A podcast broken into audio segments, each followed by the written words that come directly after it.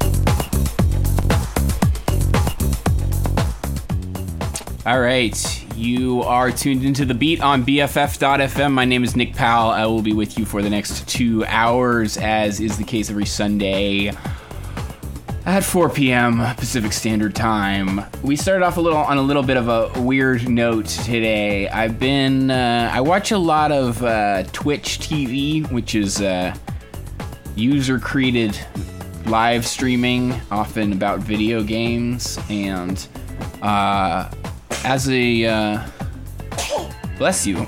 As a uh, outgrowth thereof, I get exposed to the musical tastes of uh, 22 year old Eastern Europeans. Um, so that, that that was a song called Big City Life uh, that I just have been listening to all week um, by a band called Mattafix. I think it was like a medium sized mainstream European club hit like five years ago. Actually, 10 years ago, 2006. Um, we've got a big full show for you today. We are um, doing Beat the Game, our video game discussion show at 4:30. We'll be talking about Firewatch, a very uh, what can I say, successful uh, a a game that was uh, much anticipated and delivered. Um, uh, so I'm excited to talk to Forrest about that. Um, and on Artbeat at 5:30, we'll be discussing Kesha, as well as uh, some other things that have happened in the world of music specifically, and um, uh, the inner workings, the CD inner workings of the music business. Um, so stay tuned for that. But in the meantime, we're gonna get back to our bread and butter here on uh, the beat. Um, I've been listening to this album a lot. It's by a band called Petal. Uh, the album's called Shame. And uh, there's a couple of tracks that I like off there, but I was just listening to the whole thing um, this weekend, and I found another one that I, uh, yeah, it's just a really solid album, so I'm enjoying going through it. This one's called Camera Lens. You're listening to the beat on BFF.fm.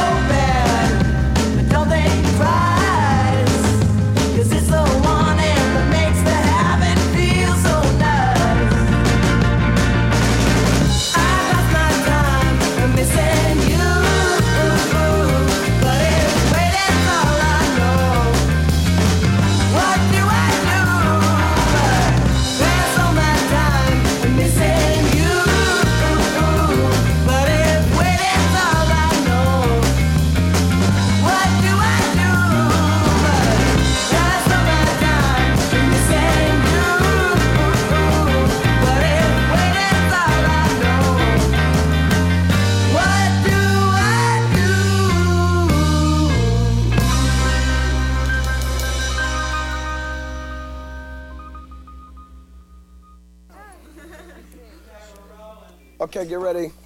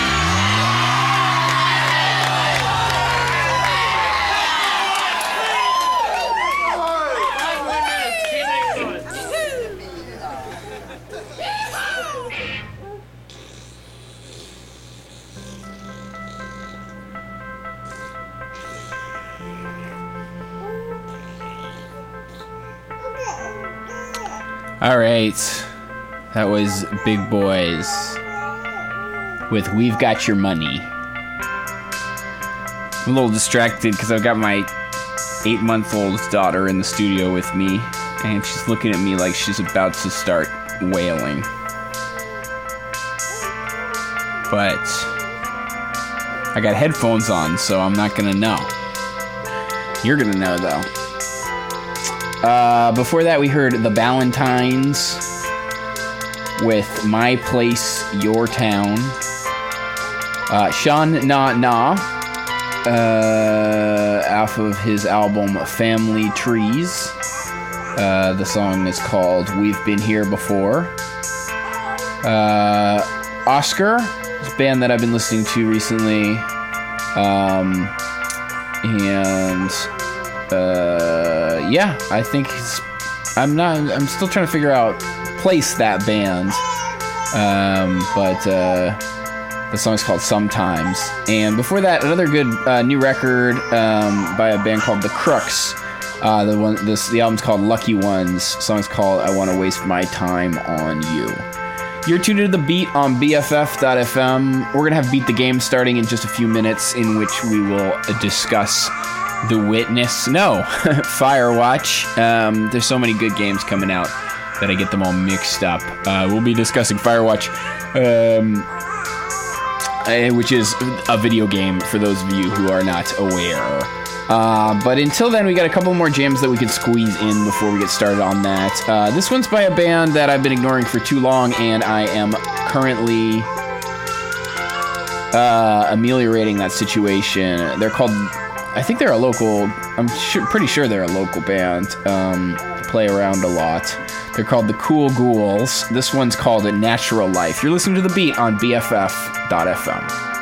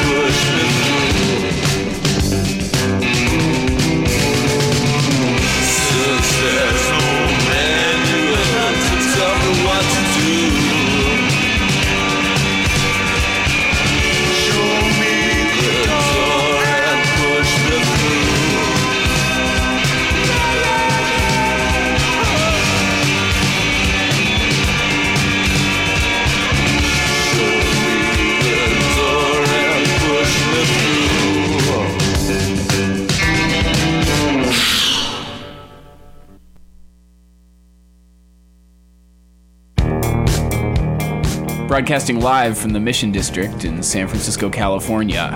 It's Beat the Game Beat the game. on BFF.fm.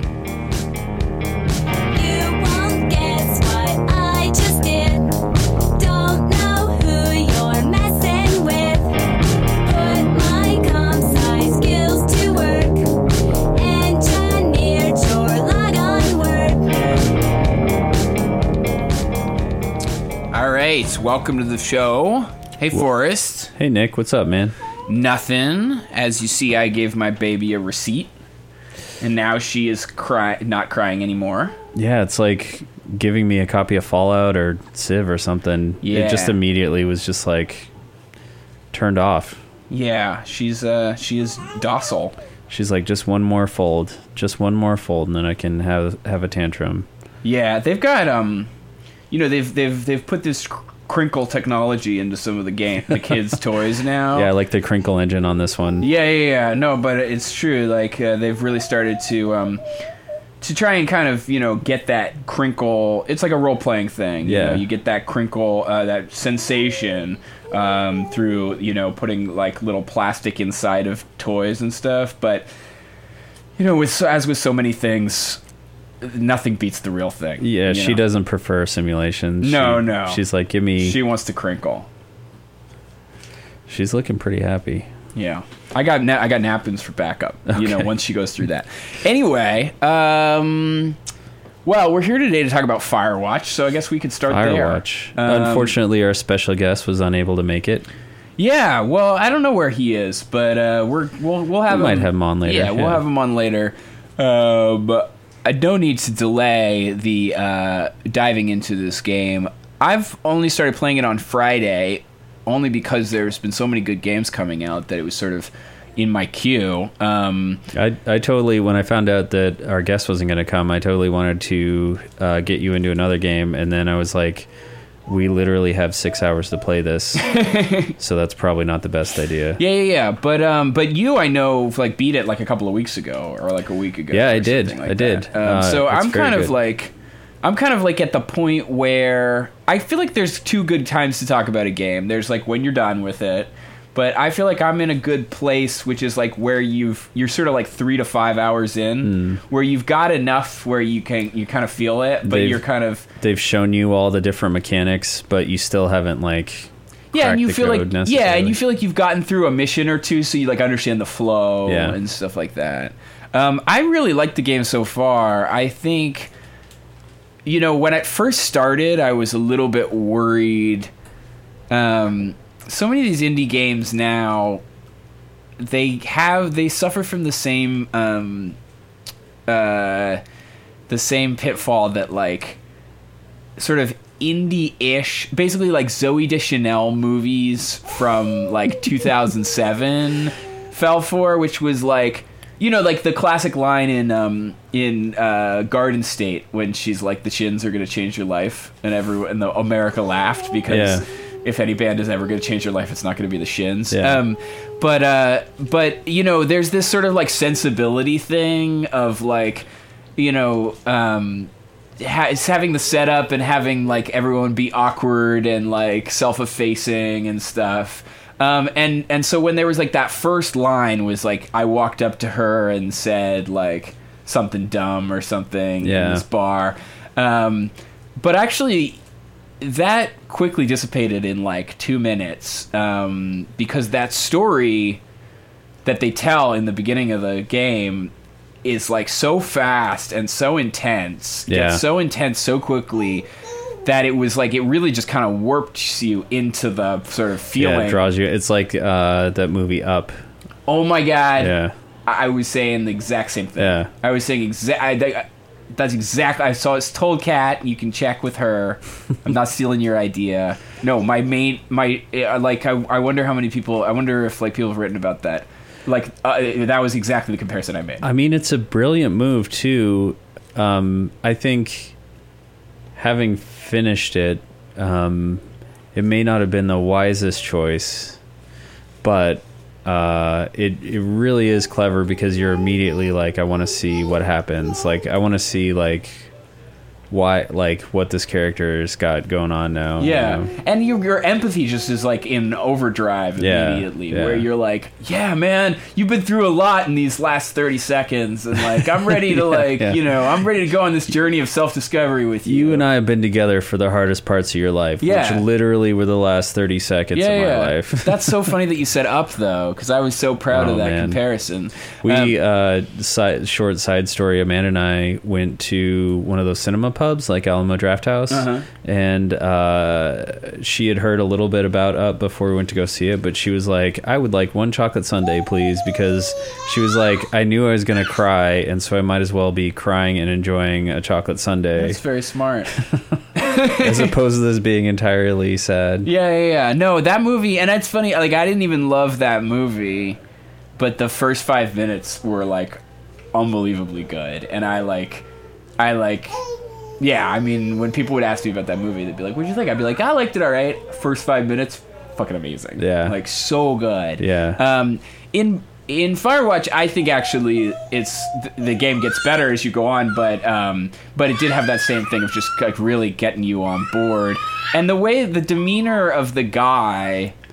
You know, he's kind of dopey, you know, your character, um, but like, which is fine, but like, if he was just dopey for no, and like, kind of just because like you were supposed to there's an implication that he was cool because he was not cool or cool because he was self-effacing it'd be a little bit more cloying and a little bit more annoying but uh pretty good rhyme right there uh but um but because he's like you know you kind of understand where he's at in his life Yeah. and it's not he's not coming from a place of being like oh i'm just like a, He a guy who doesn't give a shit Yeah, it's like he, isn't yeah. like well, and he also like there's actual stakes too. Uh, I mean, um, it's so hard. Like Superman doesn't have to be brave, right? Because he's literally invincible. Mm-hmm. You know, um, I feel like it's the same sort of thing. Like he's the protagonist in Firewatch. He probably has a name that I have totally forgotten. Yeah, what is his name? Hank or Hank. Harry? But Harry. then, yeah, because in the first, the woman on the radio calls him Hank, and Hank, she yeah. like can he can correct him if you, her if you want. Is it Delilah?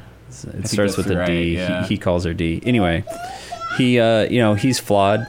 um, which when done poorly can can be annoying. But I think in this case was actually like a benefit. Yeah. You know, you weren't just like, oh well, he's gonna make it through because he's tough. Right, right. You know, What um so s- sense I don't want to get too caught up on sensibilities. How did you enjoy like the gameplay and like the you know sort of like the setup? Um, I guess t- for people who haven't played it, uh, you start the game off with like a quick sort of choose your own adventure type uh, exploration of the character and why he is going to this Firewatch, and then most of the gameplay is sort of a first person. Um, Kind of like a first-person adventure game, I guess I'd say. Like you unlock essentially puzzles. Uh, Yeah. You answer the radio and t- and choose conversational gambits. Um, And just for up- anyone who has not who's like not aware of what we're talking about, set in like I think in the 80s or something, but anyway, in re- It's supposed to be relatively the 80s, relatively yeah. modern times in Colorado or in Wyoming. In Wyoming. and you are by Firewatch we mean you are like a ranger or like a fire a guy in Yeah, you working you work you work in the in a national park. Yeah, Kind of, you you work for the Forestry Service, basically alerting them when a fire starts. Uh, and this these are real jobs. I don't know if they still exist. They probably do it all by satellites now, but you can see these towers places when you're driving around a national forest, and it's just a tower like hundred feet in the air. That's a fire tower.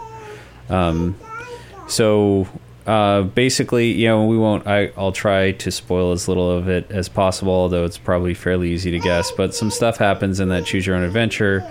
You kind of decide to to drop out for a little bit, and um, you go to work in this tower. And basically, from the very moment you start in the tower, you start building a relationship with one of the other people. And that isn't to say. I mean, I, I saw some interesting stuff as it as I usually do. I played through most of the game and then uh, looked up other people's experiences and other people's reviews. Uh, you actually don't. I mean, I don't know. It's it is a man and a woman, uh, but it's it's apparently very easy to play it um, as though you're just friends or as though you really don't like her. Uh, in mine, it was kind of like I figured I need to get my guy back on the horse. Yeah. because You're looking for love. yeah, yeah. Yeah, I don't know. I was thinking about friend zoning Delilah actually. Now that Really? now it's it's interesting to know that I can. Yeah, yeah. I mean, it doesn't. There's. So I don't think it's one of those games where there's like a story arc that changes dramatically. Um, but she definitely responds to you differently, Mhm. um, and definitely within a given conversation, she'll respond differently. Um, so I love this game. It's about a six-hour game, so adjust your purchasing decision accordingly. It's not like a super long game. Um, it's absolutely beautiful, and the voice acting is very, very good. Aww. But um, one of one of my only critiques was that I wish that they gave you a chance to sort of appreciate how beautiful it was. Like I really wish there was just like a fishing mini game or like a like stare off into the sunset mini game or something. Like it definitely wants to keep you on the like story roller coaster. Uh huh. It definitely wants you to like respond when you're supposed to respond and like as soon as they're done telling you all this stuff, it wants you to um you know move on to the next goal or Yeah, so interesting, and I noticed that too. I didn't. I mean, I generally, I would say I saw that as neutral to positive, and spe- like, and this is something we've talked about before. Is like I'm always, I get uncomfortable when I don't know what I'm supposed to be doing. Yeah. Um, but I did, you know, regardless of the value judgment on it, I did notice that too. That it was more than it seemed like it needed to be, or more than would be typical of a game of this type. Uh, it was very explicit about what you should be doing Yeah. and when. It, there's like that thing over the top that tells you what your mission is. Which, like, even in games like it's just the one that comes to mind since I've been playing it is like Wolfenstein, where like you, you know, Wolfenstein, you're not hanging around. You're like trying to kill, um, like you know, storm a Nazi base. But even then, you have to like go back and look up what your mission is, as Yeah. opposed to having it just like, you know, On the ac- screen. across the screen, just like go check out the fire tower, like the communications tower. Or it whatever. was it was a weird choice too because um, this is one of the few games where you get a map, but it doesn't. Um, it isn't like a mini map. It's an actual like physical map that he starts looking up. I mean, I kind of would have preferred that it would have been like. And there is a notebook that you can get to that has like the all the stuff that you think you're supposed to be doing. Um, But I would have preferred that like you open up the map and just like written in the corner is whatever your next objective is, like Mhm. you know, go Yeah. to the lake or whatever. Right. Um, as opposed to just sitting out across the top of the screen the whole time, it kind of broke the illusion a little bit for me. So one thing about the sort of scale, well, I don't know if I'm getting off topic, but If you're gonna say, well, so one of the other critiques I had was it didn't seem for like you being in the middle of wilderness with no one else around, the zone didn't really seem big enough, uh-huh. and I could see how it could get really annoying if you actually had to spend like 15 minutes getting to whatever Right. the next checkpoint was. But um, I I thought that either Hank was like incredibly athletic or like the national park was just like basically a city park because Right. it doesn't take you very long to get from end to end. all over the place. Yeah, so I guess so yeah, so I guess that does relate to some extent. So just as general, I thought the scale of this game was pretty small. In, in other words, there are not a ton of different interactable objects. There are not a ton of different sort of pathways. They're not like there's not a ton of space, not a ton of choice as to what you're do, what to what you're doing. Yeah, you Um, actually get blocked out of certain zones until later in the game too. Mm, yeah, and uh, and I mean, I don't necessarily think of that as a negative. I think it's an interesting choice, and I think it does. It sort of shows something about where the developers were at with this game. In other words, Yeah. this is a game that sort of made by people who um, I know that I'm. I don't want to. I don't want to misstate this, especially since we'll have Patrick on and he can he will correct us. But uh, but I think that there's some Gone Home people are involved with this game. Some Yeah. people that were involved with that game. This is a a group of people who had a pedigree, and before this game came out, people were like very excited about this game. They knew this game, or they thought, you know, they felt that this game was Yeah. going to be good. And it seems like it was not a super ambitious undertaking, which I don't say as a knock. I think it's like, but I, but I, but I mean, when I heard about this game, I, I didn't know whether it's a, it's a, it's a fairly small game.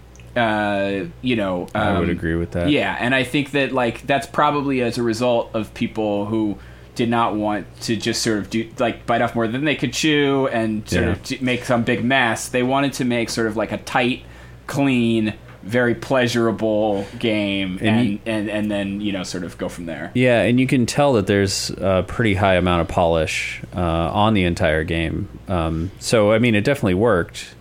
Uh, but I would agree, it does feel in certain cases like they've kind of constrained thing, maybe a little artificially. Mhm. Um, but you can tell that it's very purposeful. You know, Right. like it's it's a very self-contained uh, piece of art, and it's a very like well done piece of art. But you almost feel like they could have reached a little bit Mhm. and maybe done a little bit more. Yeah, yeah, yeah. Um, But I mean, I highly recommend it to anybody. Uh, I've been seeing it all over in the press, and um, I think it's it's well deserved. Yeah. I mean, uh, The other thing that reminded me of Up about it, um, it was sort of the graphics and I, you Yeah, know in the terms art way- style is yeah, pretty- the art style, and which I kind of liked because.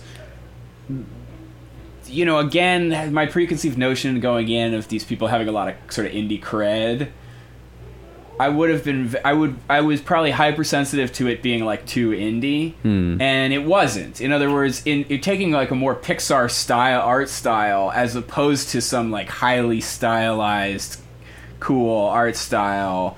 You know what I mean? Like I thought, I thought it was a nice, like it was a nice move of just being like, oh, this isn't like, it doesn't look like a. I mean, to some extent, it does look like a Wes Anderson movie, but it doesn't look, you know, not in a bad way. You know what I mean? Not in the way that you don't want things to look like a Wes Anderson movie, Yeah. where like Well, you know they could have had you could have had like a little every day when it said day one in like a very normal font. It could have been on like a little rickety like wooden sign with like little log like you know Yeah. pictures, but it's not. It's it's not sort of done in that in a super super stylized or precious way. And I guess that's Yeah. what I'm trying to say.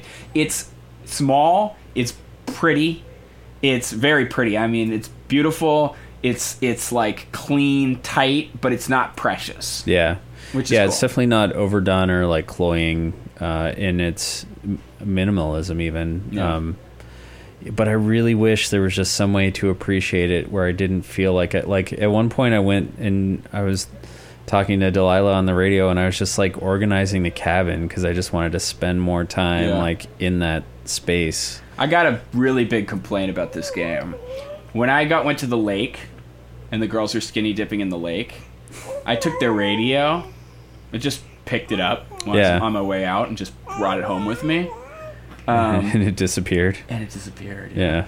I was pissed. And you know, because I had to cart that thing home, and then every time I had to bring up the map, I had to drop the radio just And to bring pick up it the back map, up again. and then pick it back up, and I had to listen to that song for like five, ten like minutes. Yeah. Just press play. But uh, but no, but I mean, the, the reason I mention it is only to say like. Again, like there's there's a certain level of like not that complexness to the game. In other words, you wake up in the morning, uh, your you know your your thing gets trashed or whatever, your little cabin gets trashed, and then you wake up in the morning and like everything is back where it goes. Anything you brought in disappears, and like then there's like six Yeah. books on the floor. Or Yeah. whatever. yeah. Uh, Which is like the, that's the trade off, right? It's like you know it's sort of very clean and like neat, but it's not it's not super. You know they kind of had to cut some. You know had to sort of put some hard rules in place Yeah. in order to do that. Yeah, I mean, I was also a little disappointed in that. Um, and it isn't. I guess it isn't very clear the sort of stuff that's gonna like persist or stay or the way it is, and the Mhm. stuff that's gonna change. Like, um, have you gotten the camera yet? No. At one point, you get a camera, and they don't really tell you what it's for, uh, which is kind of cool um, in a way, but also. Uh, and I'll try not to spoil this because I do know that you'll want to play to the end. But I started taking pictures of certain things, and I thought that it was like a game mechanic. Mhm. Um, but it just shows you those pictures at the end during the credit scene. Oh, I Um, see. So, like, I totally ruined the tone of the end of the game for myself. Because you had taken Because what, I- pictures of stuff you wanted to go back to, or well, something. yeah, I had taken pictures of like clues basically. Right, right.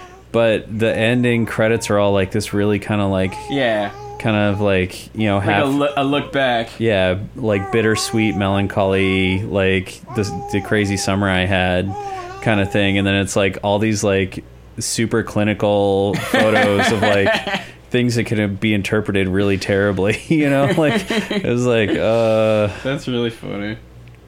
Um, that's kind of good. I mean, I feel like that's kind of like that's a good, good, uh, good um, uh, demonstration of your personality. Yeah. manifestation of your Yeah. personality. Totally. You're like, ah, the summer I had, the summer I had when I saw this fork and I went, yeah. I went back and decided to check each way uh, and chronicle them. the beautiful summer I had when one apple was not sitting in the bunch with the rest of them, and so I just had to ponder on whether or not that had any meaning on my life or not. Yeah, Um, all right. Well, so good. So I think that that, um, yeah, I think yeah. I, I would put this in the buy category. I definitely um, enjoyed my time as a Firewatch. Uh, I don't know that I'd replay it necessarily, so Uh-huh. that's a calculation that I think you should take into account. Yeah. But I also think this might be a good game to play like as a group. If you could get people to sit down for a few hours. I thought of having Kat come play with me, but that's always kind of the only game we've really we've really gotten uh, any I've gotten any traction with her uh, on is keep talking and nobody explodes. Mm. Um, but anyway, Uh, because I mean, Yeah, we gotta we're play that one to- again. We're supposed to be playing Life is Strange together, but that still hasn't really. We've put in like two or three hours of it. Anyway, before we go today, I have a big announcement to make. Oh yeah. I, as you know, am a very serious Hearthstone player. I keep forgetting to ask you how well you're doing. Well, it's funny that you would ask. I, on Friday night, hit Legend for the first time. I'm incredibly proud of myself. I I feel more a part of the Hearthstone community. I feel like a player on the national stage. Um, I uh, do you know how the the ranking works in that game? I don't, It's kind of actually. interesting. So basically, you start at a level. You you know you start out at rank 25, but basically at the end of each season you get bumped down to around 17 or 20 or something, depending on how high you got. Uh, and then the way it works is every time you win a game, you got you get a star. Every time you lose a game, you lose a star. And then so you have to basically have a fifty-one percent win rate, rate, and then you start you climb. Climb, yeah. Yeah. Um, there's a there there are like win streaks where you get a bonus star. So actually, up to rank five, you only need probably a forty percent win rate or something. But uh, as once you get to rank five, you need a, a you know fifty-one percent win rate.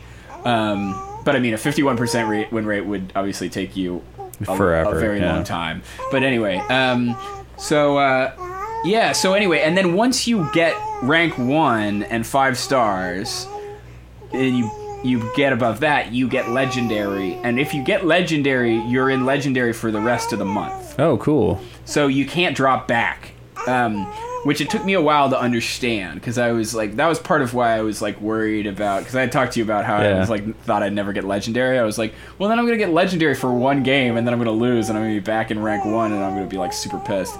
Um, but any, th- then I realized that, and so then at that point you get you're just numbered in terms of what your win rate is, and I don't know the exact specifics of it, but it's basically what your win rate is compared to everyone else that's a legend, Okay. right? So you, it's cool because you can see your actual ranking in. It's divided by continent, so like in the continent. I mean, there's three or four servers, but like yeah. So basically, like when I says like when I hit legend, I was 1160, and that means I'm number 1160 in North America. That's pretty you know, cool. Which is great. I mean, Do you know what the total population of legends is? Is it like Oh, you know, 5,000 or yeah. So I'll tell you because like I watch it from time to time, like or like I watch a lot of Hearthstone on Twitch, and so I see, and I've never seen anything above like twenty five hundred. Huh. So that's about how. Yeah, that's cool. Legend. Yeah. Um, but anyway, it's really cool because I feel like it was an achievable goal, but also one that like I feel like I feel cool about. Proud, like I yeah. feel like I'm really competing in this game, like on a on a serious level, Yeah, as yeah. opposed to like you know just beating a game and being like, yeah, but how many millions of people beat this game? Yeah. Or, you know. Um, See, anyway, that's yeah. that's where I am with achievements, man. I always look for the achievement that's like zero point zero five percent have achieved this. Oh, interesting, And those are the yeah. ones that I go crazy trying to hit. So I could be like, well, yeah, but you didn't get the super secret achievement. Right, right. I um I noticed that Firewatch has like five achievements, and like the first one is like getting through the first day. All, all five of them are just for finishing parts Really? of the story. Yeah, yeah. I kind of like that. Uh, it but- makes it simple. Yeah. Uh, the witness only has two. One of them is beat the game, and the other one's like I read. I read up on it, and it's like you have to beat a certain puzzle within sixty minutes, and the puzzle itself is randomized, so you can't just like look up the walkthrough or Mhm. whatever. Um, so I feel like if I stick with the witness, which by the way, uh, you telling me about the boat got me back into it, and I unlocked the desert. So. Um, so that was good. I'd Yeah. put a little more time in. When are you going to quit your job and become a professional Hearthstone player? Yeah, I mean, so I'm thinking. I don't know if March is ambitious for the March season. If I don't know, Mm-hmm. I, I guess like it depends. I should call Twitch and see what their partnership. You know what I mean? Because I need that five dollar subscribe button. Yeah, yeah. Uh, and then you should yeah, but I mean, probably- definitely by. June or July, I will quit uh, being. And I, I think uh, I actually my my beautiful daughter who's chewing on your headphones. Um, uh, I'm thinking that she's gonna be my ticket in Twitch fan in Twitch fame. I'm just gonna I'm just gonna stream with a baby. Yeah, like how do you on the compete? Ergo you- baby on the front. And yeah, then- how do you compete with a baby? Oh, and the, you know, I got although I got to say that that is one of the great things about Hearthstone. Um, I was trying to get further in the Firewatch before we pl- we came in today, but not a not an easy game to play with a baby. You Da- have to have- WASD and the mouse. you have to have the two work. hands. I mean, Yeah. I was trying to. So I, I've talked about this before, but I have a job where I spend a bunch of hours on the phone, and then maybe I'll get a lunch break or whatever. So I'll just play a video game to like decompress because I've been essentially like face to face with a cu- customer for like the last three hours or whatever. So like I tried to fire up Firewatch and just like noodle around or whatever, and I was like, I have to have two hands for this. Yeah. How am I going to eat my sandwich? Yeah. my video game. Yeah, I think we need to start. There needs to be an entire genre. Like there should be a category on Steam, like games I could play while working slash holding a baby. Yeah. yeah. Games We I could play while, yeah, just one handers. Oh man, One-handers. that's sounds so dirty. Those would all just be like, L- Le- Larry, Leisure Suit Larry. oh man. Uh, on that note, um, cool. It was great talking to you, and uh, everybody stay tuned. We'll have Art Beat. You know what we're talking about on Art Beat today? No. Kesha. Oh really? Yeah. Yeah. Um, and uh, yeah, we'll be back next week as we are every week uh, with hot video game chat uh, for your one-hander pleasure. uh, Always keep one hand on the mouse, gentlemen. one hand on the mouse. That's how we do it on Beat the Game on BFF.fm.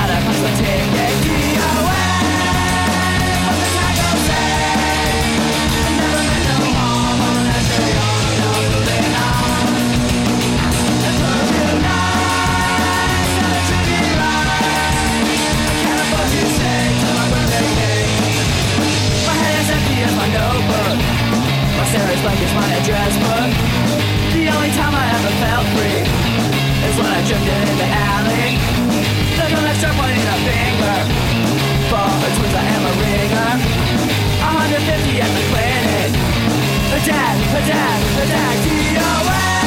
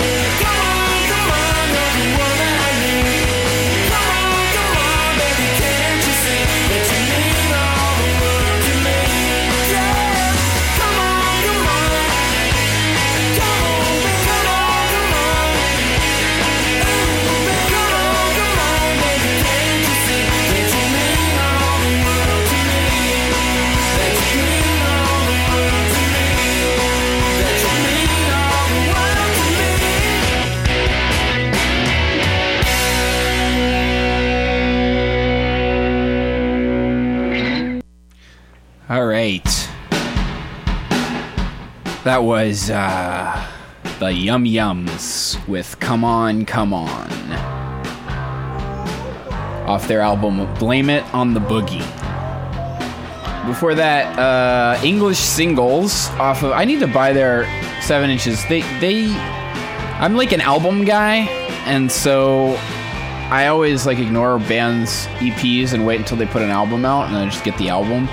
Uh, but uh, I don't know what when they're gonna do that, get around to that, and uh, that's really good stuff. I need to pick those up at some point. Um, anyway, uh, band's called English Singles. Maybe I should have realized, given the fact that they've got singles in the name of the band, that they might not uh, be putting out in a full length. Um, before that, FM Knives from the Archives. That song is called 16 DOA. And Mike Krol off of his new uh, or newish record, Turkey, um, on Merge Records. Hopefully doing well. I haven't heard too much about it since it came out, but um, I really like that record. That one was called La La La. Uh, we've got uh, some more jams lined up. We got some 90s jams. I'm gonna take that 90s kick that all these bands are on and I'm gonna push it. I'm gonna push it, see if I can push it.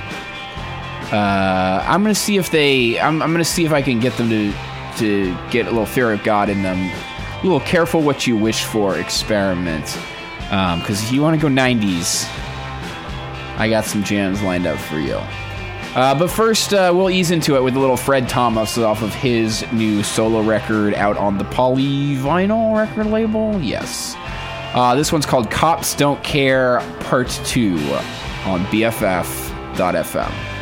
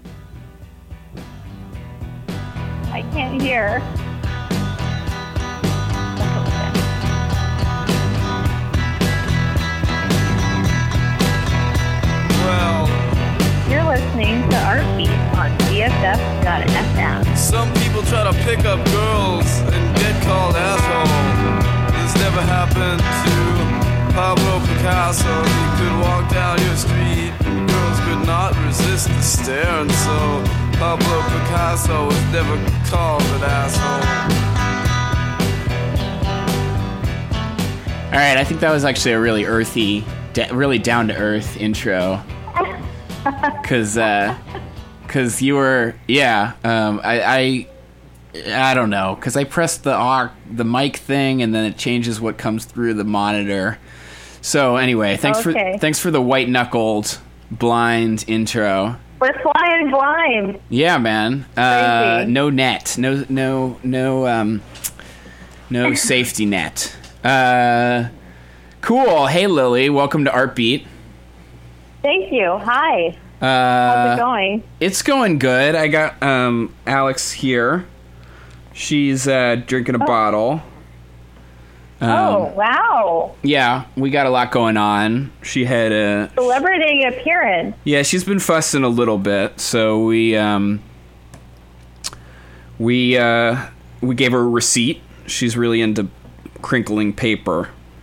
That's kind of her thing. Oh, man. I'm bummed that I missed, uh, I, like, the one day I don't come into the studio. Alex, and I'm guessing your baby mama is there too. No, she's uh she's at work dealing with like the Oscars.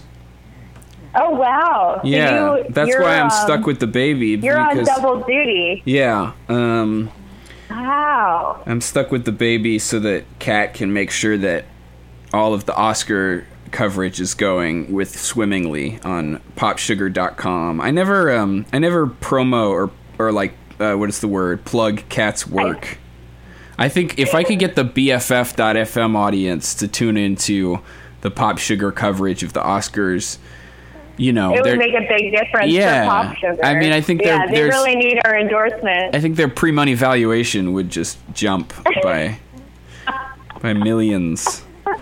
Um. Anyway, what's up with you, man? Yeah, I guess we could have we could have done an Oscars topic today. Yeah, you know, I was just thinking Uh, on the way over here. Um, for- you know, we did watch The Martian together. Yeah, we could do an entire. nominated? We could do an entire um uh, uh art beat on dad jokes. yeah, that was my main beef with The Martian. It, he was like Matt Damon isn't meant to be snarky. he was miscast. He he was. because like he was supposed to it was like so off base that he was playing a nerd first of all like he's so he's such a jock i mean he's a nerd in Good Will Hunting Uh, that's but, what I was about to bust you on jock- that. Good good good jock- work jumping the out. whole, the whole thing was in goodwill in Good Will Hunting was like oh my god can you believe this guy This jock is a like nerd. Yeah, right. That was the plot, and so that's why it worked. But The Martian, we're just supposed to take it as a given that Matt Damon's a space botanist. I, I wasn't feeling it. But actually, you got set up. You didn't see the whole thing because you were annoyed that Kat and I were treating it like an episode of Mystery Science Theater 3000. No, I think it's mostly just because I didn't ca- I didn't like the movie that much. I mean, you know, I don't like movies in Oh, okay. general that much, and uh, there was like video games to be played in the other room, so I just Right, you know, right. Um, You gave up. I'm trying, and then did we? I guess that's it for you know we were supposed to have this big push to watch all the gay movies this year, but all we ended up watching was the Danish Girl. You know the gay movie that's got the that's got all the uh, nominations is this um, one with Rooney Mara and uh, some older actress. Um, do you know Oh, this I'm- one? I have no idea. Uh, it's no, I don't. I, it's a name. It's a woman's name. I can't remember. Anyway, um, so what? All I know is that nobody of color. Right. That yeah. Like so that. So that's a whole Twitter controversy. That's all you need to know. Yeah. All you need to know um, is, uh, you know, basically, Artbeat is like critique of what the BuzzFeed staff are writing about. That's true. It reminds like me of, uh, hashtag is trending. Yeah. free Kesha. We're here to give you the real. Oscar's so white. Yeah, we're here to give you like the real deal. The like res- reaction to the reaction to the reaction of what's being True. blown up on Several BuzzFeed. weeks later. Yeah. Several weeks later. Yeah, well, we wanted to have time to temper it. It reminds me of there was like this. So, like in 2005, Kat, my wife, lived in this apartment, and their downstairs neighbors were like these like indie rock dudes. I actually ran into one of them at the the one time I went to South by Southwest. Like that, he was like the first guy I ran into on the street. Oh, of Um, course. yeah. And uh, he, I, uh, one of those guys told me with a straight face, "Yeah, so we actually run this blog. It's called the Tuning Fork. It's sort of a blog about like things that we don't feel that Pitchfork got exactly right. So it was like a derivative. Yeah, so that's kind of like what our show is for BuzzFeed. Um, so today's yeah. Go ahead. boycott BuzzFeed. Is that right? I actually was. I. I was. Yeah. I was cleaning up my. Uh, I was cleaning up this computer um, that I was that I'm trying to get rid of, and I was pulling all this stuff off of it, and like there's there's uh, of course like all these little screenshots of stuff that I thought was funny, and I was like, oh, I should screenshot that so I can have it for later. And I I found Mhm. one that I don't remember taking it all, but it's just a it's just um the Facebook that says like see f- it says like did you not like this? And then it's like option see fewer posts from BuzzFeed.com. And I was like, Good like, for you. Yeah, it's good that Mark Zuckerberg is giving me those kind of options in my life. Yeah. Um, and you you let him know how you felt about that. Yeah, I said I'll see fewer posts, not none, just fewer. Um, so anyway, so it's so it's funny. So not to be apologetic because I, I I don't apologize for anything, but um, but this topic. So we were going to talk about Kesha today, and this is t- a topic that we sort of thought about a little bit, and then we kind of passed over. Uh, and then about a week ago, I said to you actually that I actually thought it was worth talking about. Um, Yeah. because you know I think when it first came out, um, I guess so. I guess what's happening is that Kesha is is trying to get out of. Uh, con- I mean, of course, now I'm I'm already putting a spin on it by the way that I'm introducing it. But um, she is in a civil suit uh, with Sony, saying um, that she doesn't that they're that they're trying to enforce the. She wants to um, get out of her recording deal with them. She's got like four albums to go or something on her recording deal. And she's saying that she was sexually assaulted by her pro- longtime producer, Dr. Luke, and uh, also sort of abused sexually and, and emotionally uh, by him. And um, and she is so far has been somewhat unsuccessful in sort of getting out of her contract. Um, right.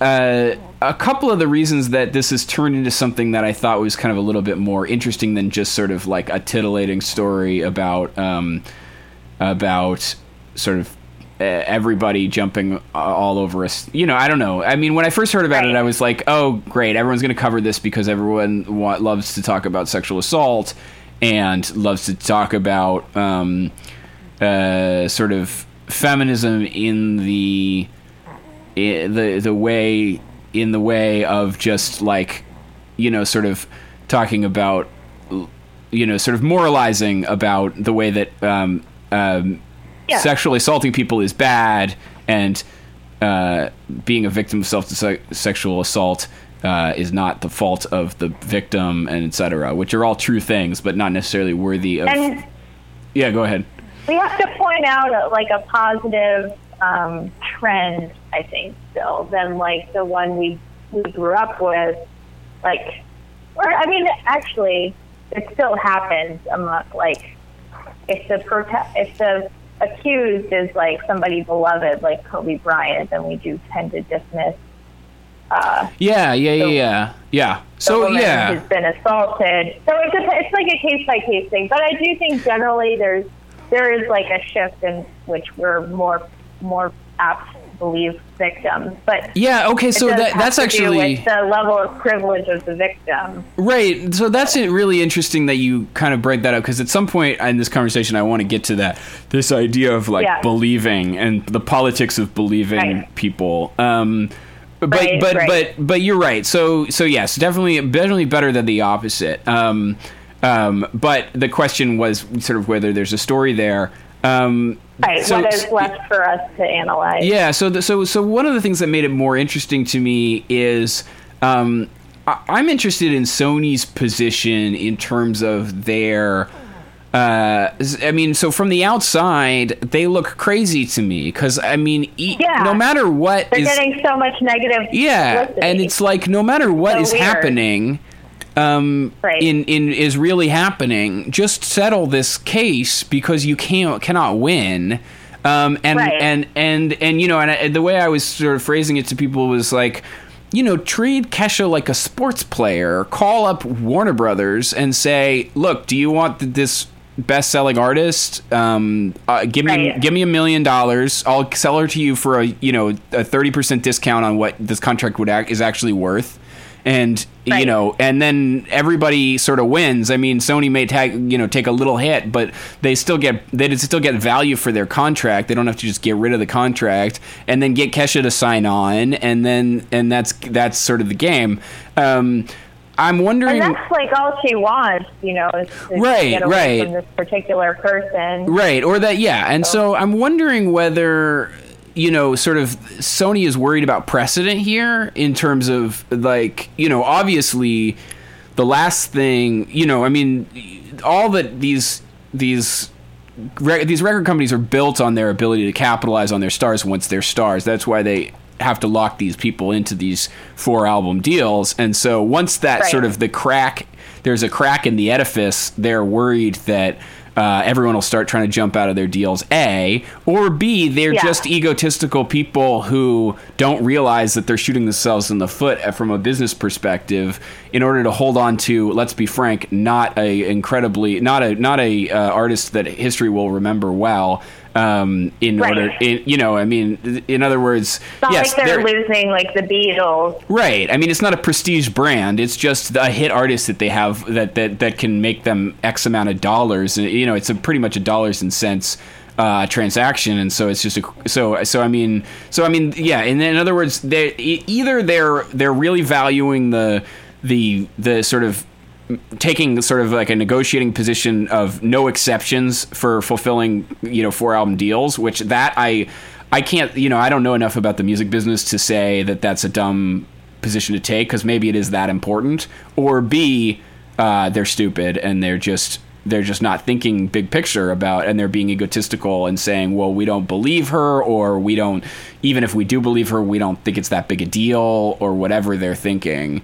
Um, but i thought it was interesting. And i and i also thought it was interesting in terms of like you know our um, entertainment contracts are a, f- are a funny animal because they're so personal um, and this kind of gets to like the whole dr luke you know i don't want to work with dr luke thing um, you know usually contracts are for um, you know are for pretty transactional stuff. And and you know you can't you can't control people that much in contracts. In other words you cannot you you know you can't control you can't contract people for you know there's no specific performance for example of personal services. In other words you can't a judge cannot make somebody do work you know and because Oh, interesting. um, yeah, and so Okay. they, you know, so these contracts have to find ways around them by saying, well, you don't have to do the work, but we're going to take all your money and you've already collateralized it with all this other stuff, and we're going to own all the rights to all your music and all your songwriting and everything, so you can't even go out and sing your own songs anymore,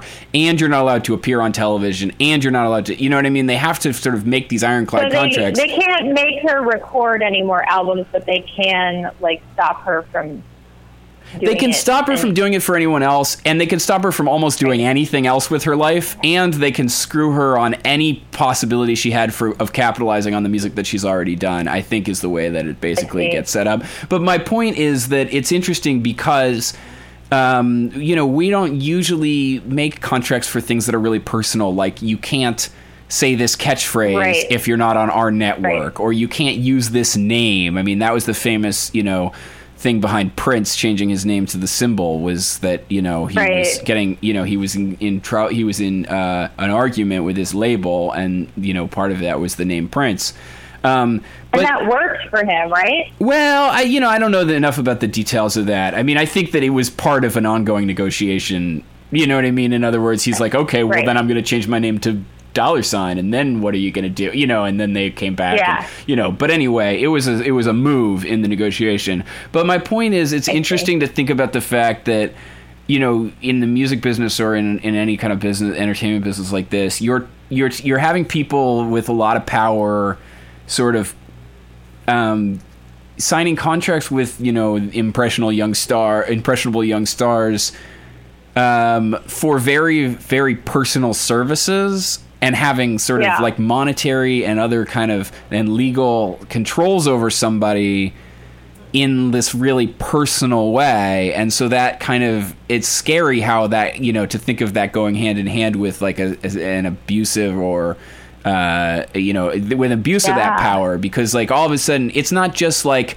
you're under contract where you have to do this work for me. It's like you're under contract where you have to be in the room with me and you have to be wearing certain clothes around me and you have to be singing around Right, me. and your your And- whole your face is like yeah and going to parties with me and going you know what i mean so it's like it's you know i i mean it's it's a scary thing to think about yeah, yeah.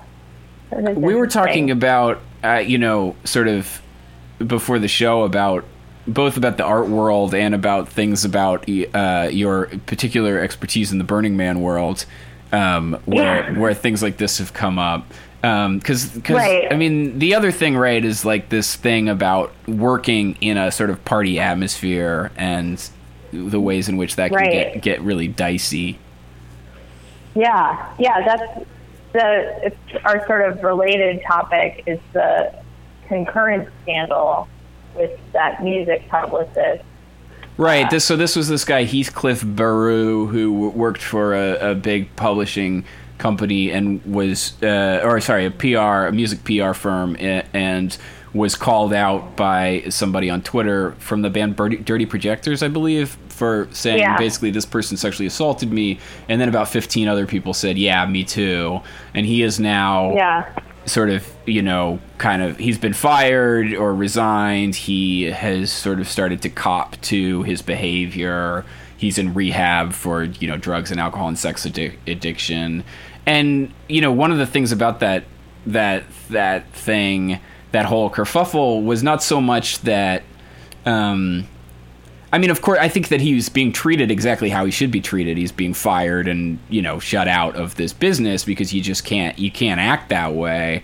Um, you know, that's not acceptable. But in any industry, but but uh, one of the things that was shocking to me, and maybe I'm naive, um, or surely I'm naive, but was that that this could go on. You know that I mean that this kind of Yeah. behavior is you know that this kind of behavior fl- you know was flying was this guy was the CEO of of like I mean Dirty Projectors are a no joke big indie band that was you know what I mean? I mean and so uh, you know they're on the level of like you know whatever magnetic field or death cab or something. And so um, the fact that that this guy was operating in that world and up to Yeah. this shit um, and was getting away with it was kind of shocking to me. And it makes me think gosh do i just not know what goes on in these kinds of environments?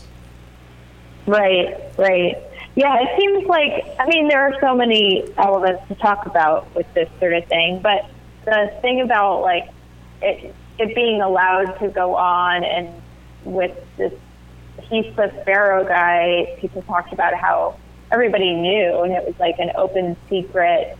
Um, but at the same time, like, I don't know. I mean, it's just interesting that it's just a common thing where um, women often are victims of like harassment and assault often like wait a really long time to speak about it and i think that that's that was maybe why it was um, why this particular situation persisted. It's like the women themselves might tell people around them, and then those rumors can propagate. But but until they all like spoke up in a public forum like Twitter, like nothing was done about it. Right. You know, so there it like elevated it from the level of rumor And do you think that that- to, like public declaration?